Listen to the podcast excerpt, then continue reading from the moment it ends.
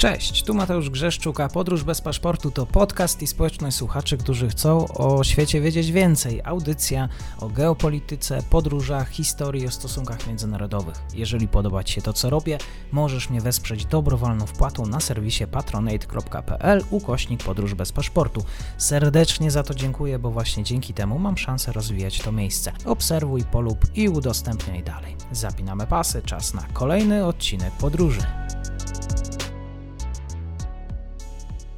Dobry wieczór wszystkim słuchaczom. Mam dzisiaj wielką przyjemność rozmawiać z Agnieszką Krawczyk, autorką książki Rumunia, Alabastru, Ciorba i Wino, wydawnictwo poznańskie. Serdecznie dziękuję. E, książka trafiła do mnie przed tygodniem. No i dzień dobry. Dziękuję za przyjęcie zaproszenia. Dzień dobry, witam Państwa bardzo serdecznie, witam również Ciebie. Ja z kolei serdecznie dziękuję za zaproszenie i za możliwość tworzenia tego wspólnego dialogu o książce i o Rumunii. Myślę, że wśród moich słuchaczy, wśród słuchaczy tego podcastu, Rumunia kojarzy się bardziej geopolitycznie, politycznie, w kontekście tego, no, że często pada to hasło, że Polska rywalizuje z Rumunią o takie spojrzenie Stanów Zjednoczonych pod kątem na przykład lokacji wojsk. Wydaje mi się, że to, co łączy oba kraje, to też takie podejście do polityki wschodniej, tak to nazwijmy, do tych różnych zagrożeń, oczywiście tutaj w tle Rosja, e, ale nie o polityce dzisiaj będziemy rozmawiać. Jeżeli jednak już wywołałem ten temat polski, to chciałbym Cię zapytać, co łączy dzisiaj obywateli Rumunii z Polakami? Jakie są to miejsca wspólne? Gdzie ta nasza mentalność łączy się z tym mentalem rumuńskim? Czy może też mamy momenty w historii, gdzie rzeczywiście łatwiej nam o złapanie jakiegoś dialogu? Mhm. Bardzo dziękuję za to ciekawe pytanie, faktycznie rzeka. O tych relacjach e, polsko-rumuńskich oczywiście rozpisuje się też w książce. Jeśli chodzi o mentalność, to wydaje mi się, że jakkolwiek by Rumunie się nie zarzekali, że oni pochodzą tutaj z tego mariażu Imperium Rzymskiego, które podbiło Dację, znajdującą się niegdyś na terenach współczesnej Rumunii i to jest ten taki mit narodowy, taka ta podwalina, to mają ze sobą bardzo, siebie, w sobie bardzo dużo takiej słowiańskości, bym powiedziała, tutaj właśnie ze względu na swoje położenie e, geograficzne. To jest taka, jak nazwano zresztą w jednej antologii, e, łacińska wyspa wśród innych e, języków. Na pewno mamy wiele punktów wspólnych w, w historii. Tutaj najczęściej chociażby takim turystycznie nawet przewijają się historie polskich wiosek na północnej E, Bukowinie w Rumunii. Są to wioski, w których mniejsza mieszka mniejszość polonijna, która została sprowadzona na te tereny jeszcze za panowania austro-węgierskiego, aby pracować w pobliskich e, kopalniach soli. Między innymi taka kopalnia znajduje się e, w Kaczyce. I takim punktem też bardzo mocno wspólnym, bym powiedziała, jest, tak jak już mówiłeś, podobne podejście do tego szukania takiego mocniejszego partnera na Zachodzie, ale też co ciekawe, z punktu widzenia takiego, powiedziałabym, przeciętnego Rumuna, takiego rumuńskiego pana Kowalskiego, czy takiego pana Popesku. E, Polska jest takim e, krajem, który oni postrzegają jako taki zachód przez, powiedziałam nawet duże Z, z tego względu, że dla nich my cały czas jesteśmy tym krajem, który o wiele lepiej poradził sobie w tranzycji z czasów komunistycznych do demokracji. O wiele lepiej ich zdaniem radzimy sobie tutaj na arenie międzynarodowej, nie tylko tutaj chodzi o Unię Europejską, ale w ogóle prezentację naszego kraju. I czasami rozmawiając właśnie to naprawdę z przypadkowymi e, napotkanymi e, Rumunami, czy to na przykład kierowcami taksówek, Ubera, nie tylko, i właśnie wychodziło w trakcie rozmowy, że jestem z Polski, że tu się przeprowadziłam, to po pierwsze było wielkie zdziwienie, że jak ja ten niemalże mlekiem i miodem płynącym kraj, jakim w ich mniemaniu jest e, Polska, mogłam opuścić i wybrać tą Rumunię, która radzi sobie o wiele gorzej. I od razu zawsze były jakieś właśnie skojarzenia, e, Najczęściej takimi wymienianymi nazwiskami to był e, Jan Paweł II, Lewandowski. No, Adam Małysz się nie zapisał jakoś tutaj w świadomości Rumunów. Ich ominęła trochę Małyszołania i w ogóle skoczkomania. I cały czas taki ten podziw i fascynacja. Y, co się zdziwiłam, to było no takim naprawdę mocnym dla mnie szokiem, że wielu z moich e, rumuńskich rozmówców e, chociażby czytało trylogię e, Sienkiewicza, przetłumaczoną oczywiście na język rumuński. Jeden z moich rodowców, kierowca taksówki, emerytowany aktor teatralny, mi opowiadał, jak wystawiał jako swoje przedstawienie egzaminacyjne moralność pani Dulskiej i grał właśnie rolę pana Dulskiego, więc tutaj tych relacji nie tylko historycznych, ale również współczesnych, bym powiedziała, że jest bardzo dużo, już chociażby E, sama historia chociażby tego, jak powstała filologia rumuńska na Uniwersytecie imienia Adama Mickiewicza, której jestem absolwentką, to też jest przykład takich bardzo silnych polsko-rumuńskich e, związków. No jedyne, czego bym sobie w sumie życzyła, to żeby w Polsce to spojrzenie w kierunku Rumunii właśnie przestało być takim spojrzeniem mocno nacechowanym po prostu stereotypami i łatkami, bo mi się wydaje, że to jest jeden naprawdę z niewielu e, krajów, w którym e, można śmiało powiedzieć, tak to piszę o tym w mojej książce, że Made in Poland coś znaczy, że dla nich to jest po prostu oznaka jakości. Nie tylko tutaj mówimy o jakby, że nawet w produktach spożywczych, które czasami można spotkać w sklepach, na przykład pierogach e, chociażby, ale też taka oznaka, że my dla nich jesteśmy tym wyznacznikiem takim e, starszym bratem, tudzież starszą e, siostrą, z której należy po prostu brać przykład. W maju pojawiła się taka informacja w mediach, że sprzedano e, samochód rumuńskiego dyktatora Czesku. Stąd moje pytanie, jak sami Rumuni patrzą na te czasy, czy czesku, czy mówi się o zbrodniach, jaki jest wizerunek tej osoby, czy nadal e, jest postrzegany jako ten bezwzględny, podejrzliwy, może megaloman, swego rodzaju kapryśnik, który tak sobie skazywał ludzi. Jak Rumuni rozliczyli się z tym czasem? E, wiesz co, ja ci powiem, że tutaj trochę uruchomiłeś moją kartę pułapkę, bo dość mocno się o tym rozpisałam w ostatnim rozdziale mojej książki pod tytułem Słodko-gorzkie łzy o smaku cujki a tam się, że tak powiem, trochę zajmuje problemami bardziej już współczesnej Rumunii i opisuje też taki sentyment paradoksalnie do byłego ustroju. To jest podobna rzecz, którą też możemy zaobserwować na przykład ja rozmawiałam z pokoleniem ludzi, którzy są moimi dziadkami i tak dalej, i tak dalej. To jest wiesz, taki, taki ten syndrom, że to były czasy ich młodości, a wiadomo, że czasy młodości się zawsze jakoś lepiej, z większym sentymentem, niezależnie od problemów e, wspomina. E, jeśli chodzi o sam e, upadek, to rozprawienie się właśnie z Nikola i Eleną Czałszewsku, bo oni zostali oboje strzelani, powiem Ci, że są, e, i tutaj też będę mówiła bardziej z perspektywy moich takich indywidualnych rozmów z Rumunami, niż jakby takiego, powiedziałabym, większego spojrzenia, bo tak lubię sobie po prostu punktowo porozmawiać, zapytać o zdanie i o przemyślenia. Całkiem niedawno, w lipcu miałam chyba po pandemii, tak, po pandemiczną pierwszą grupę grupę zorganizowaną z Polski i zwiedzaliśmy Pałac Parlamentu, tę no, pamiątkę, którą Nikole zostawił e, mieszkańcom Bukaresztu, mieszkańcom Rumunii, która do dzisiaj budzi wiele kontrowersji, nawet nie ze względu na swój, swoją wielkość, to jest drugi przecież największy budynek administracyjny na świecie, Trzeci pod względem e, kubatury jest najdroższym i najcięższym e, budynkiem na świecie. Jego historia jest bardzo taka no, smutna, bo żeby on powstał i powstały otaczające go inne budynki, to wyburzono około 10 tysięcy innych, w tym e, domów, również cerkwi, zabytkowych budynków i przesiedlono 40 tysięcy ludzi, żeby właśnie ten wielki projekt takiego usystematyzowanego socjalistycznego państwa mógł powstać, to generalnie pomysł przyszedł Nikolae po tym, jak e, wrócił e, z wizyty służbowej w Korei Północnej i w Chinach, gdzie zobaczył kult jednostki, ten po prostu te wielkie e, miasta, szerokie aleje, on stwierdził, że chce mieć coś takiego u siebie i poświęcił naprawdę bardzo wiele budynków. I generalnie właśnie związany ten pałac parlamentu, ten właśnie, tak powiedziałeś, pomnik megalomanii tego człowieka, zapytałam się lokalnej przewodniczki, co ona właściwie sądzi o zmianach, które zaszły w grudniu 1989 roku i mnie bardzo zaskoczyła jej odpowiedź, znaczy zaskoczyła w tym sensie, że to była chyba pierwsza osoba, która mi powiedziała wprost, że według niej to był zamach stanu. Z tego względu, że jej zdaniem ludzie, którzy otaczali e, Nikola i Elenę, zwłaszcza jego, w pewien sposób dbali, żeby do niego nie docierały informacje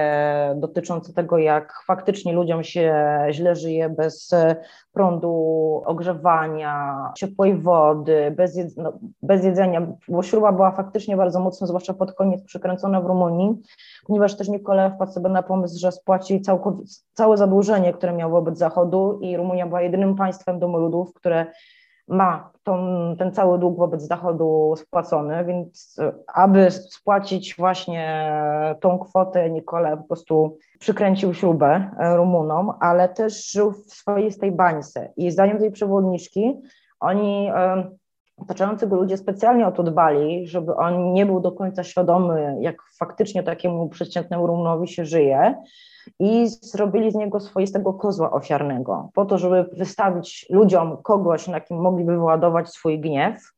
Jej zdaniem to, co się działo w Bukareszcie e, w trakcie rewolucji, to było przemyślane. Tam, jak były zamieszki, to one były kontrolowane tak, żeby miały miejsce tylko w tych najważniejszych punktach miasta, na przykład przed Komitetem Centralnym. Co ciekawe, Pałac Parlamentu, który wtedy był w budowie i on nie został ukończony jakby Nikolaj Czałszewski nigdy z niego nie skorzystał, bo po prostu został rozstrzelany, albo chociażby przy jego prywatnej rezydencji Pałacu Wiosennym, który zresztą można dzisiaj zwiedzać jako muzeum. Tam jako takie zamieszki nie miały miejsca, tylko w tych właśnie newralgicznych punktach. I jej zdaniem to jak on zakończył, to tylko było po to, żeby skierować tą złość, tą, ten gniew, to poczucie upokorzenia Rumunów w konkretną osobę, a samemu sobie troszeczkę za fundować miękkie lądowanie jakby w nowej politycznej rzeczywistości, no bo no nie ukrywając, byli świadomi, że jakby tutaj cały ten blok wschodni nadchodzą zmiany i to zmiany przez duże Z. Niektórzy uważają, tak też badałam i sprawdzałam chociażby sondaże, czy to faktycznie zamach stanu, czy to można nazwać tak e, się mówi rewolucją. Zresztą miejsce, gdzie to te największe wydarzenie miało miejsce w Bukareszcie, nazywa się obecnie Placem Rewolucji. Te zdania z roku na rok się zmieniają. Co ciekawe, jeśli dobrze pamiętam, też te cyfry y, dokładnie podaję w tym właśnie ostatnim rozdziale, że mimo wszystko coraz więcej ludzi uważa, że to nie był zamach stanu, że to była rewolucja, a jeśli chodzi o samo rozliczenie się z tym, to myślę, że całkiem ciekawie podsumował to mój bardzo dobry e, kolega Sebastian. Ja go zapytałam, co on o tym sądzi. On, będąc praktycznie moim rówieśnikiem, czyli ja rocznik 89, więc jakby siłą rzeczy nie mam prawa pamiętać, jak to było wtedy. I też mamy przez to względu, z tego względu to może też inną percepcję tamtych wydarzeń i samego ustroju komunistycznego. On mi powiedział, i to mi utknęło w głowie, bo to takie dobre podsumowanie, on powiedział, Wiesz co, Agnieszka, mi się wydaje, że przez to, że my pozwoliliśmy, żeby Nikolajna skończyli tak, skończyli, wcale nie okazaliśmy się lepsi od nich, bo trzeba było im zrobić normalny, a nie pokazowy, przyspieszony proces, na którym zresztą ich własny obrońca oskarżał. Padł wyrok, czyli rozstrzelanie z efektem natychmiastowym, to jeszcze był dopisek, że mogli się do niego odwołać w przeciągu dwóch tygodni. I on powiedział, przez to, że my pozwoliliśmy na to, że oni skończyli tak, skończyli, staliśmy się nie lepsi od nich, bo trzeba było właśnie postawić, nie wiem, e, nawet pod Trybunał Praw Człowieka, e, zrobić to, że tak powiem, zgodnie e, z literą prawa, a nie dać po prostu takiego maksymalnego upustu naszego, naszego gniewu. No ale stało się to, co się stało historii nie można już e, cofnąć. Jedynie to powiem, bo to jest też kwestia, którą często mnie pytają polscy turyści, nie tylko, co się stało z ich ciałami po rozstrzelaniu. Elena Nikolaja Czałszewsku są e, pochowalni na cmentarzu w Bukareszcie, mają swoje normalne groby, nie jakieś z wielkimi pomnikami i tak dalej, ale schludne, zadbane i o dziwo od czasu do czasu na, na tych grobach pojawiają się właśnie świeczki, pojawiają się kwiaty zostawiane przez e, po prostu anonimowe osoby, być może właśnie takie, które uważają, że po prostu za komuny było lepiej, może takie, które uważają, że faktycznie powinni skończyć, powinni zostać ukarani, a może w ten sposób powiem, powinni zostać ukarani e, i skazani ze względu na to, czego się dopuścili na narodzie rumuńskim, ale nie powinni skończyć tak, skończyli po prostu. W tym rozdziale też piszesz tak. Niektórzy upatrują w tym wszystkim niemalże mistycznego poddawania się Rumunów losowi. W tej optyce interpretuje się niekiedy legendy Mistrz Manole czy ballada pasterska o jagniątku. Jak właśnie podporządkowanie się temu, co nas czeka, jako brak sprzeciwu. Czy możesz rozwinąć y, o tej balladzie nieco więcej? Tak, wiesz co, to jest Chciałam poruszyć ten temat w tym rozdziale i też się bardzo cieszę, że na niego zwróciłeś uwagę, ponieważ e, kilkukrotnie w przypadku pojawiania się innych e, książek dotyczących Rumunii, jej nawet powiedziałabym bardziej współczesnej historii, przywołuje się baladę pasterską o jagniątku, jagniątko Miorica, ona też jest, została przetłumaczona na język polski. Jest to ballada e, pasterska, spisana na podstawie legend i podań, podanych sobie zresztą przez pasterzy e, rumuńskich.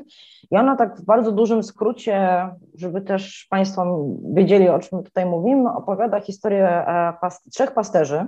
Jeden z nich e, zostaje ostrzeżony przez swoją owcę, tą tytułową Mioricę, że ona podsłuchała, że pewnego wieczoru ta pozostała dwójka uknęła, że jego zabije i przejmie jego stado, żeby się wzbogacić. I takim powiedzielibyśmy, normalnym odruchem byłaby próba, nie wiem, ucieczki, jakiejś zemsty, uprzedzenia ich tego, a pasterz, którym ma paść ofiarą właśnie tych dwóch e, zabójców, on, i to jest bardzo ciekawe, bo wielu ludzi opisuje ten jego gest jako gest poddania się, że on po prostu, jak mi jest pisana śmierć, to mi jest pisana śmierć, a moim zdaniem to jest taka, powiedziałabym, nie że szkodliwa, ale bardzo taka jednostronna interpretacja. Zresztą ja tam też podaję fragment z tej ballady w mojej książce, że on opisuje tą swoją śmierć, to co na niego czeka, jako prawie że wielkie wesele i radość.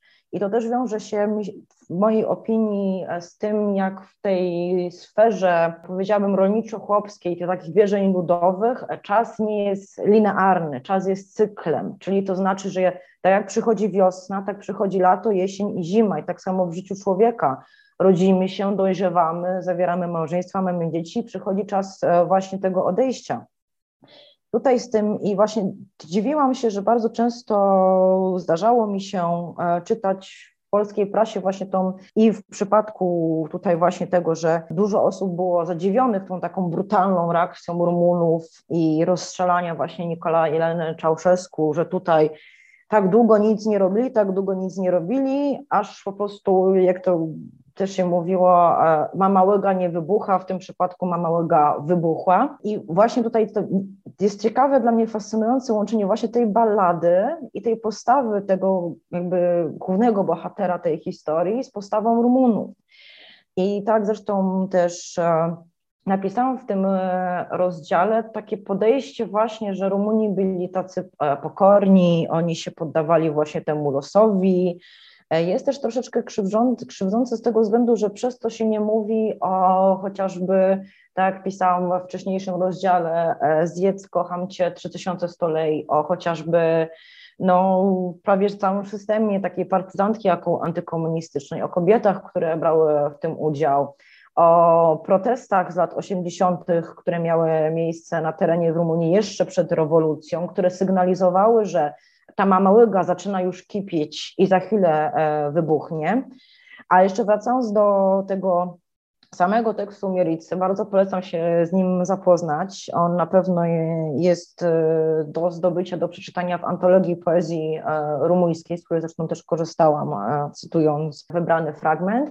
I wokół zresztą tej balady narosło wiele interpretacji i wiele analiz, podejść filozoficznych. To zresztą się nazywa w literaturze rumuńskiej fatalizmu mioritik, czyli miorytyczny fatalizm. I bardzo wielu i filozofów, i pisarzy, nie tylko rumuńskich, próbowało właśnie tą e, jakoś tą postawę tego głównego bohatera i zinterpretować i w pewien sposób też e, nałożyć to na jakby taki powiedzielibyśmy ducha rumuńskości. Tutaj dużą rękę do tego przyłożył e, Lucian, Lucian Blaga, który pisał o tak zwanym spatium mioritic, czyli przestrzeni mioritycznej i on napisał, teraz dokładnie nie będę cytować, mniej więcej przybliżony, że każdy z Rumunów ma w swojej duszy właśnie tą taką matrycę tej przestrzeni mioritycznej, tego chęci powrotu na te połonie, tam gdzie owce, to takie, takie powrót prawie że do korzeni. I to właśnie mi się wydaje, że ta praca i ten tekst mm, Blagi bardzo mocno e, właśnie skierowały uwagę badaczy literatury nie tylko na to, żeby właśnie to zachowanie tego pastuszka przyrównywać do mentalności rumuńskiej, a mi z kolei jest zdecydowanie bliższe e, zdanie Mirczy Eliadego, który w swojej e, książce, jeśli dobrze pamiętam tytuł, Od Moksisa do Dżingis Hana, też zresztą przetłumaczony na polski, on bardzo trafnie e, pisze, że jeśli by tego pastuszka nazwać takim zupełnym fatalistą, tak jakby ten chcieli niektórzy badacze, to to jakby nie ma racji bytu, bo fatalista jest zupełnie obojętny na to, co mu się dzieje, a z kolei pastuszek, on tą swoją śmierć, on zmienia jej znaczenie, czegoś, co wydawałoby nam się smutnym odejściem, pożegnaniem się z życiem, on to interpretuje, nadaje nowe znaczenie jakiego takiego wesela i połączenia się i z naturą, i z, i z ziemią, i z e, duchami i duszami swoich poprzedników. Także jest to no, tekst jest e, niesamowicie fantastyczny i moim zdaniem interpretowanie go tylko jednym kluczem e, byłoby po prostu najzwyczajniej w świecie no, ograniczające. Ja lubię właśnie na teksty literatury rumuńskiej, nie tylko rumuńskiej, po prostu patrzeć w szerszym kontekście, w kontekście z kilku punktów e, widzenia. Tak słucham Cię, otworzyłaś tyle wątków, o które mógłbym zapytać, ale zapytam Cię o język rumuński. Jaki to język? Jak też wyglądało Twoje pierwsze wchodzenie w ten rumuński? Jak uczyć się rumuńskiego?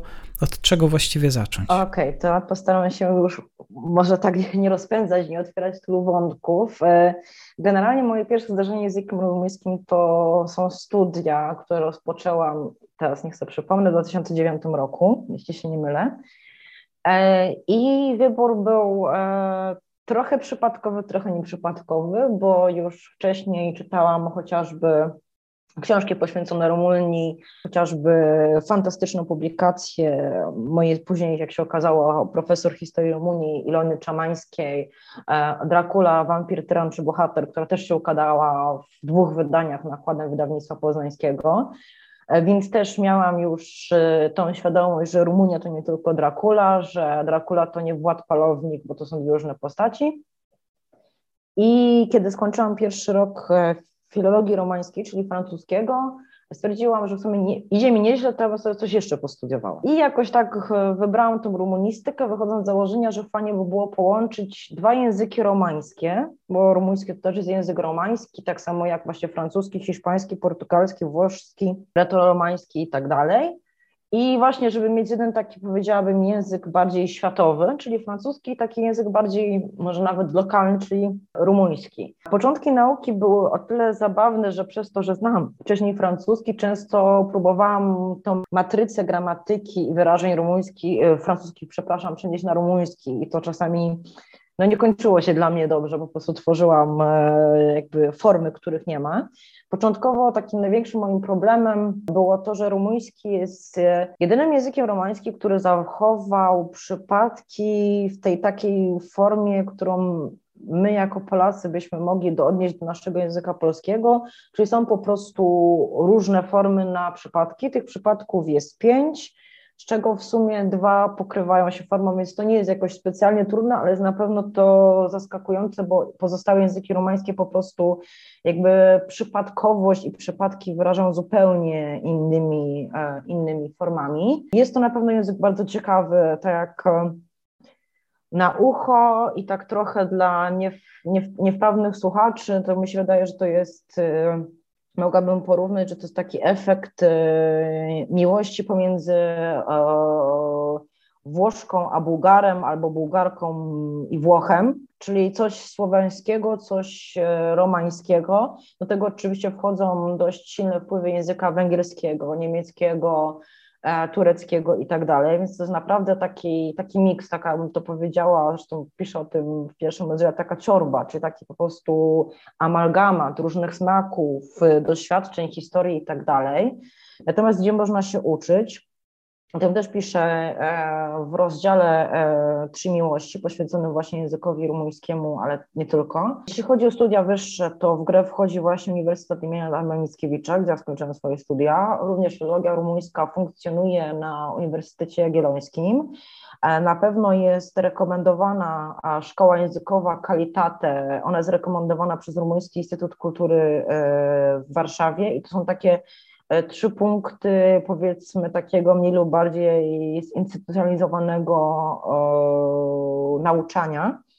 Oczywiście można próbować się uczyć samemu, zwłaszcza jeśli ma się dryk do nauki języków obcych, zna się chociażby jeden z, jeden z języków e, romańskich i wyszło też trochę takich opracowań, chociażby rumuński nie gryzie, e, słowniki właśnie polsko-rumuńskie, rumuńsko-polskie, nie tylko. Ja też je zresztą e, wymieniam w takiej całej serii literackich i nie tylko polecajek związanych z Rumunią na tyle mojej książki, bo wyszłam z założenia, że nawet jakbym napisała dziesięciotomowe wydanie o Rumunii i wszystkich rzeczach, które mnie nie interesują, to tak bym nie wyczerpała wszystkich tematów, więc wyszłam z założenia, że jeśli ktoś faktycznie, i mam nadzieję dzięki mojej książce tą Rumunią nasiąknie, albo będzie chciał jakoś bardziej poszerzać swoją wiedzę na ten temat, to właśnie tutaj te, te polecajki, jak ja to mówię, e, literackie, nie tylko na tyle książki, mam nadzieję, że jakoś w tym, w tym pomogą.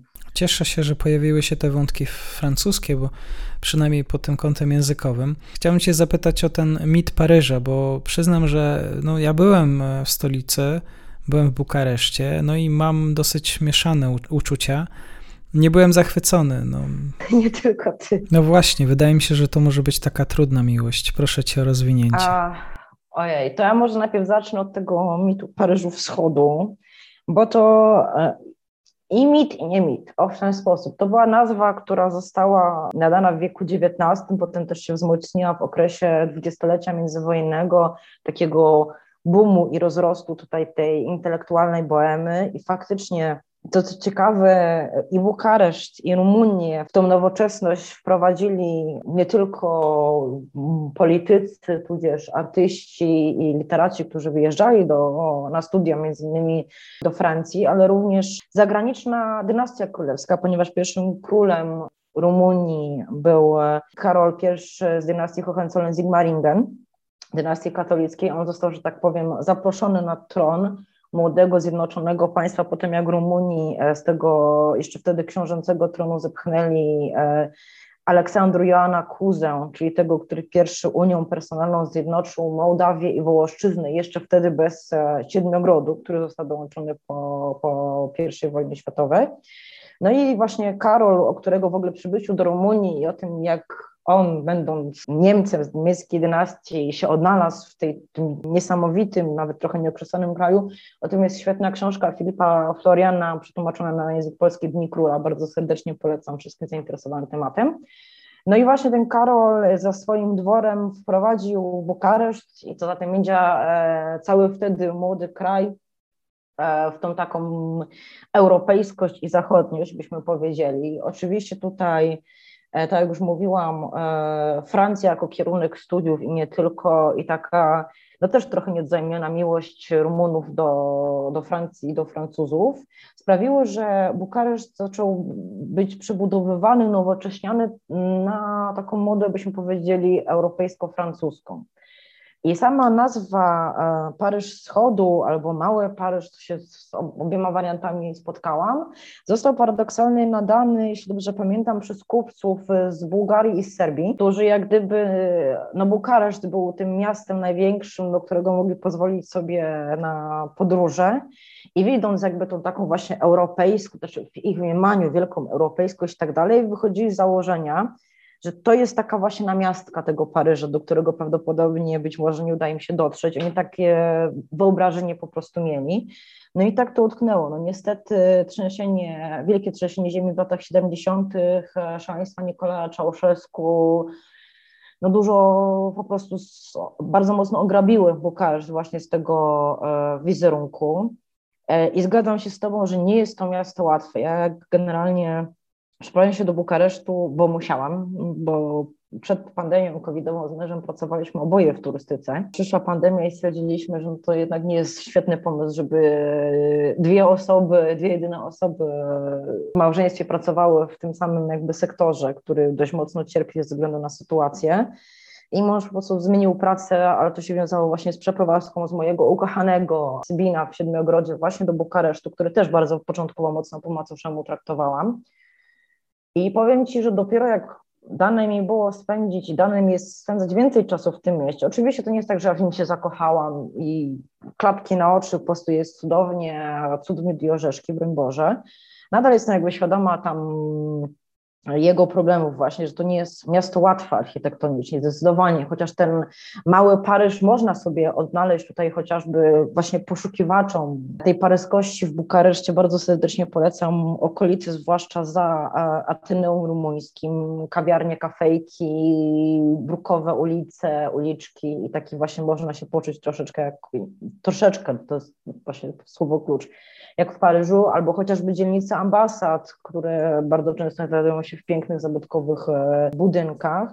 Więc ten Paryż jest po prostu, no, jego ta namiastka jest w tym Bukareszcie po, poukrywana. I tak jak mówiłam, nie jest to miasto łatwe, zwłaszcza jeśli ktoś tak nie przepada za miastami dużymi, bardzo głośnymi. Akurat na szczęście teraz e, mieszkamy z mężem w dość nowym e, osiedlu, które jest oddalone od największych ulic, więc jakby ten hałas, ten, ten ruch po prostu nas e, aż tak mocno nie dotyczy. A co sądzą Rumunii o, o swojej stolicy? No tutaj generalnie też pytanie, kogo zapytamy, tak? Czy zapytamy mieszkańca Bukaresztu, takiego, co mieszka w stolicy z dziada pradziada, czy na przykład zapytamy mieszkańca Siedmiogrodu. To jest też tak troszeczkę jak, jak, jak w Polsce, że można mówić o po prostu, że jest stolica reszta kraju, ale wydaje mi się, że jeśli nie podchodzą bardzo mocno krytycznie do samej stolicy, do samego Bukaresztu, to po prostu też widzą to miasto jako miasto szansy, zwłaszcza zarob zarobkowej, no nie ukrywając, jeśli e, zna się język polski, to przed pandemią zwłaszcza, tutaj pracę z polskim w Bukareszcie, jak się jest właśnie native speakerem e, języka polskiego, to można było praktycznie bez problemu znaleźć za bardzo, za bardzo dobre pieniądze, a potem takimi kolejnymi miastami, gdzie te oferty z językiem polskim się pojawiają, to chociażby e, Kluż-Napoka czy Oradea, ale zdecydowanie właśnie przed 2020 słynnym, kiedy przyjeżdżali, to na przykład nasi już teraz znajomi z mm, pracy męża, którzy przyjeżdżali do Rumunii i tak na zasadzie przyjadę, zobaczę i co będzie, to wiadomo, że jako taki pierwszy kierunek najczęściej wybierali właśnie ten Bukareszt. Oczywiście w tym momencie ich zdarzenie z rumuńską rzeczywistością owocowało większym szokiem kulturowym niż w moim przypadku, bo już jakby miałam całe zaplecze wiedzy i świadomości, z czym ten kraj się je. No ale oni właśnie ze względu na znajomość języka polskiego bardzo szybko znajdowali sobie po prostu zatrudnienie. No mnie z kolei bardzo zachwycił Sybin, również i Braszów, ale też takim drugim rozczarowaniem po Bukareszcie był zamek w Branie, aczkolwiek historia do opowiadania na osobny podcast to właściwie o Władzie Palowniku. No właśnie. No właśnie, tak. Ja bardzo długo biłam się z myślami E, tak, e, dwie, dwie rzeczy, z którymi się zastanawiam, czy w ogóle je w książce ruszać. Po pierwsze, e, Dracula i Mistrz Drakuli.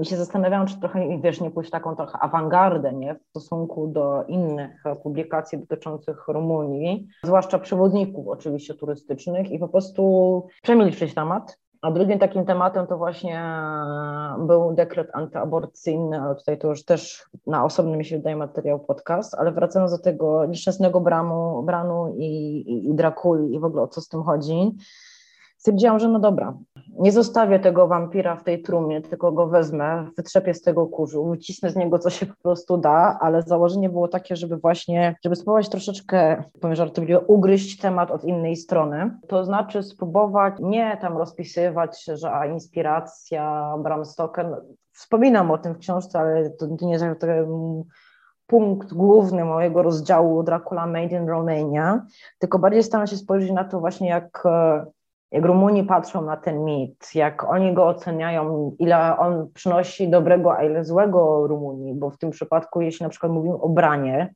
no to jeśli faktycznie tam jadą turyści i nie są świadomi tej historii, tej takiej prawdziwej historii tego miejsca, i szukałam właśnie czegoś takiego właśnie w stylu troszeczkę zamku strachów, właśnie, że jakiś facet w pelerynie na nich wyskoczy, ich przestraszy i tak dalej, no to faktycznie mogą zawieść. Drugim takim problemem Branu wydaje mi się, że zwłaszcza w sezonie letnim, to jest po prostu ocean ludzi. Po prostu on przyciąga tylu turystów i z jednej wiesz, strony fajnie, bo przyjadą, kupią sobie kubeczek z tym Drakulą albo jakiś t-shirt, kapcie i tak dalej i jakby kasa w Rumunii zostanie, tak, ten sektor turystyki będzie się, się kręcił, ale z drugiej strony one płyną taką falą po prostu przez, moim zdaniem, piękny zamek. Byłam w nim dwa razy e, w sumie nawet trzy. I moim takim najlepszym zdaniem e, zamku w Branie było, jak mąż miał, pracując jeszcze w turystyce, grupę VIP-owską, która miała zwiedzanie zamku po godzinach otwarcia, czy już bez żadnych dodatkowych innych turystów. I w samym zamku mieli serwowaną e, dwudaniową kolację z klasycznym rumuńskim winem i tak dalej, i tak dalej. I ten zamek właśnie taki, taki po sobie stojący samotnie na tej skale, zwłaszcza już wieczorem podświetlony i tak dalej, bez tego tłumu turystów, bez tej takiej e, e, jarmarczności z tymi wszystkimi pamiątkami, no to ma, robi zupełnie, zupełnie inne, e, inne wrażenie.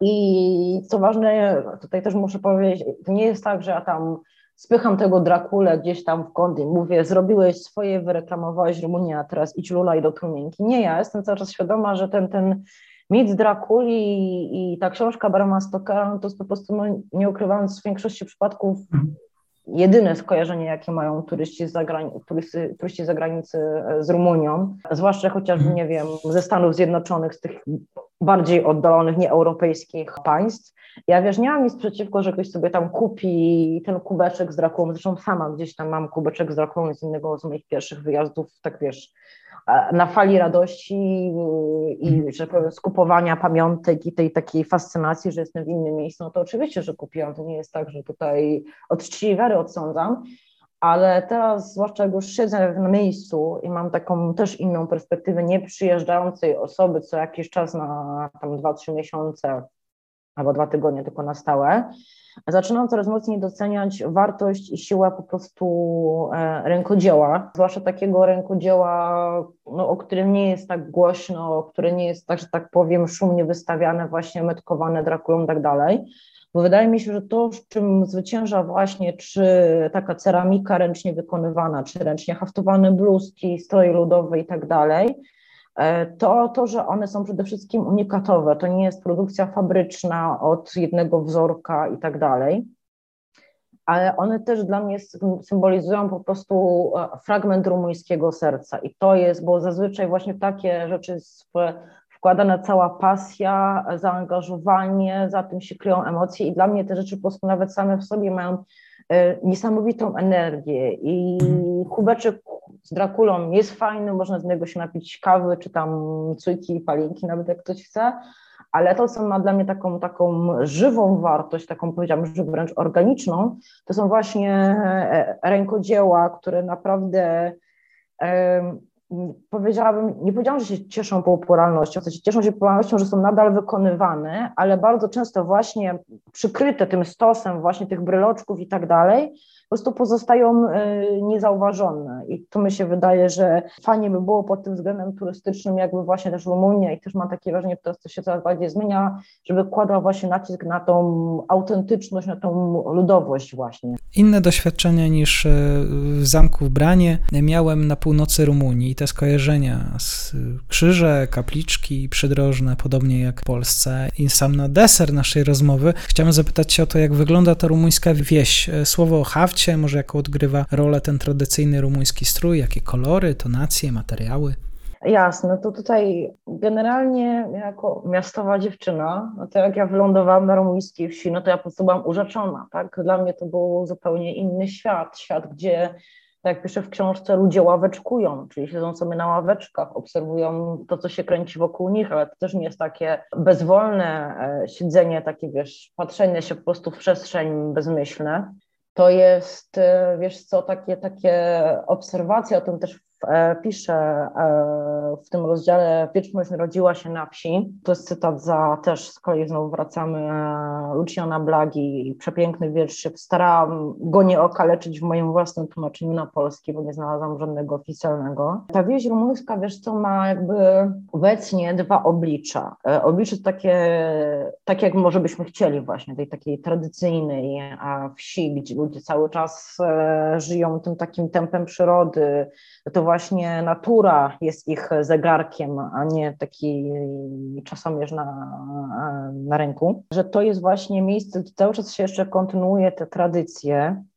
Właśnie najpiękniejszą z tych tradycji, przynajmniej dla mnie, bo wiadomo, że każdego mogą urzekać inne, inne rzeczy, to jest właśnie rumuński strój ludowy. Ja rumuńskim strojem ludowym jestem absolutnie zachwycona. Jest wielokolorowy, tak jak mówiłeś, ma wiele, wiele wzorów. Ja w książce w rozdziale pod tytułem Wyhaftowana wieczność, bo dla mnie właśnie ten haft, te stroje są jakby takim znakiem wiecznej duszy rumuńskiej właśnie. To są bardzo często stroje przekazywane z pokolenia na pokolenie, które mają nawet po 100 lat i nadal wyglądają świetnie.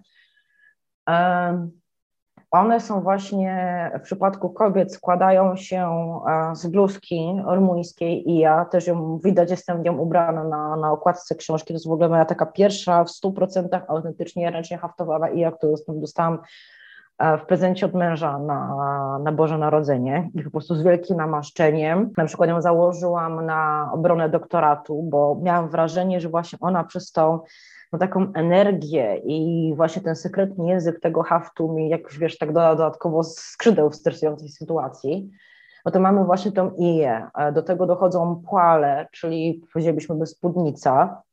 Często w takich przypadkach takiej tradycyjnej i ona jest jakby połączona, czyli jest jakby taka długa tunika, sięgająca do ziemi, na którą zakłada się fotę, czyli taki albo fartuszek z dwóch stron, albo taki fartuszek, którym się zawija człowiek e, naokoło. To już wariacje są różne w zależności nawet nie tylko od regionu, ale czasami nawet ze wsi do wsi są różnice. I przepasa się e, brył, czyli takim pasem e, w pasie właśnie.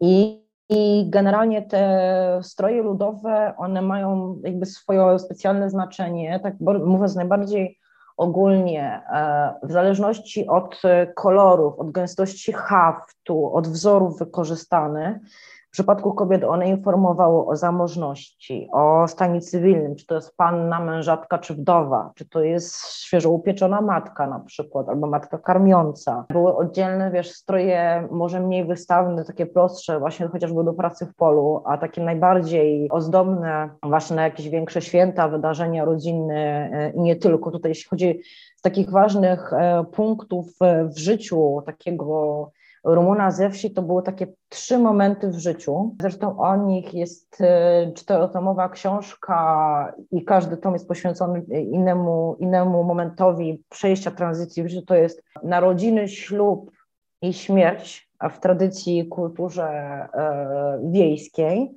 I też te wszystkie trzy momenty wiązały się z jakby osobnymi ubiorami. To jest na przykład fascynujące, jak w Lui panna młoda ma na sobie strój ludowy, który waży nawet do 30 kilo. Jest wielką ozdobną koroną ze świecidełkami.